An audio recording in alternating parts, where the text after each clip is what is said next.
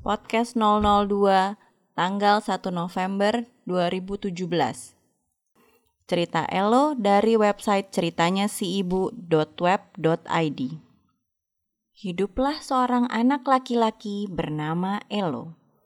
Si lincah Elo bertubuh tambun, mempunyai bentuk muka yang bulat, berambut lurus, dan sangat menyukai warna hijau. Elo hidup bersama dengan ayah dan ibunya. Elo sangat suka membantu ayah dan ibu bekerja di rumah. Namun, ia sering lupa menyelesaikan pekerjaannya. Ibunya Elo sudah sering mengingatkan Elo supaya selesaikan satu pekerjaan baru pindah ke pekerjaan berikutnya. Hari itu, ibunya Elo berulang tahun. Elo sangat senang. Dari jauh-jauh hari, Elo sudah berencana membuat kejutan untuk ibu. Ia berencana membuat kartu ulang tahun, balon hias, dan es teh dari daun mint tanpa gula kesukaan ibu. Hmm, berarti aku perlu menyiapkan kartu spidol warna hijau, lalu keluarkan balon hijau dari gudang, meniup balon. Hmm, apalagi ya? Oh iya, nanti saat pulang sekolah aku akan berjalan di belakang ibu supaya dapat memetik beberapa helai daun mint di halaman rumah.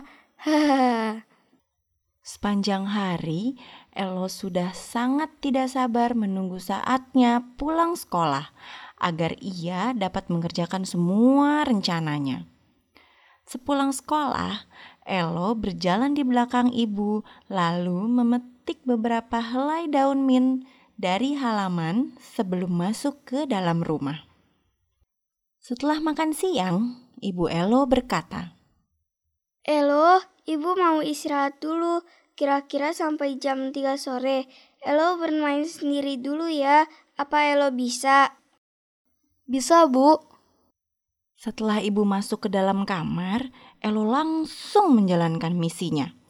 Ia lalu berjalan ke arah gudang, mengeluarkan balon dari kotaknya dan mengambil pompa balonnya. Tapi Elo lupa menutup kotak balon dan juga lupa menutup pintu gudang. Lalu Elo memompa balon.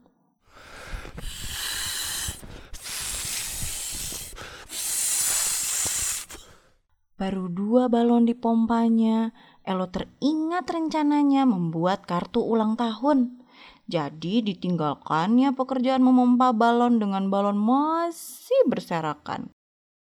Lalu Elo menuju kamarnya mengambil kertas dan mengeluarkan spidol. Kemudian Elo mulai menulis kartu ulang tahun untuk ibu. Baru saja ia membuat tulisan selamat. Ia teringat akan pekerjaannya membuat es teh. Ia langsung lari ke dapur meninggalkan meja yang masih berantakan dengan spidol dan kertas. Elo langsung mencuci daun mint lalu meletakkannya di dalam gelas. Setelah dituangkan air, Elo mengambil es batu di dalam freezer. Tapi lagi-lagi Elo tidak menutup pintu kulkasnya kembali. Setelah mengaduk-ngaduk tehnya, Elo kembali ke kamarnya untuk mengerjakan kartu ucapannya. Tak lama kemudian, ayah Elo pulang. Assalamualaikum. Sedang apa Elo? Waalaikumsalam ya. Elo sedang membuat kartu ucapan untuk ibu. Wah, ide bagus Elo. Ayah ganti baju dulu ya. Kalau sudah selesai, nanti sore kita main sepeda. Kita ajak ibu. Baiklah ayah. Ketika Elo sedang asik mengerjakan kartu, tiba-tiba Elo mendengar teriakan dari luar kamar Elo. Ya ampun, apa yang terjadi ini? Seperti ada angin topan di rumah kita. Ini air di lantai dari mana asalnya? Elo pun keluar dari kamar dan melihat lantai dekat kulkas sudah tergenang dengan air.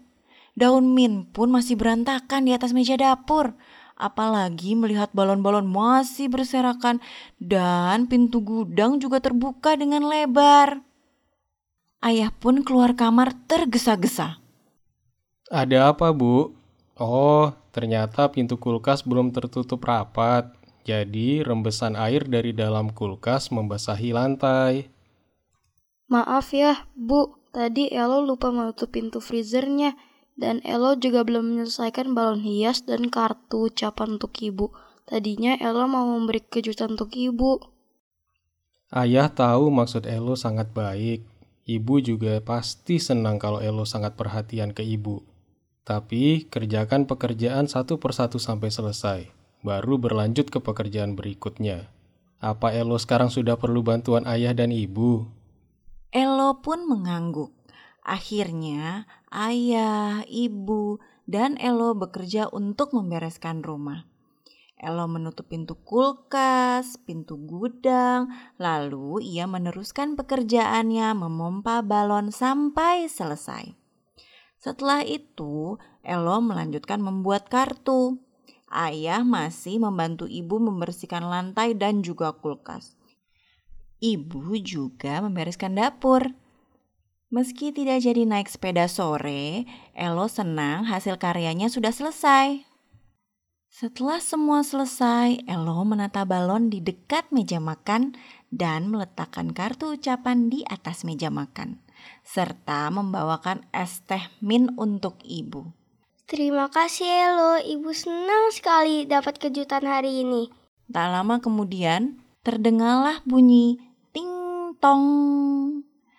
Ternyata ada nenek dan kakek membawa nasi kuning kesukaan Elo dan ibu untuk dimakan bersama-sama.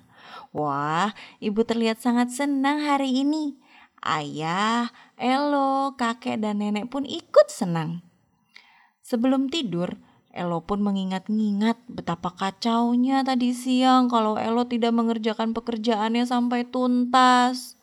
Elo pun berkata dalam hati, Aku mau berubah.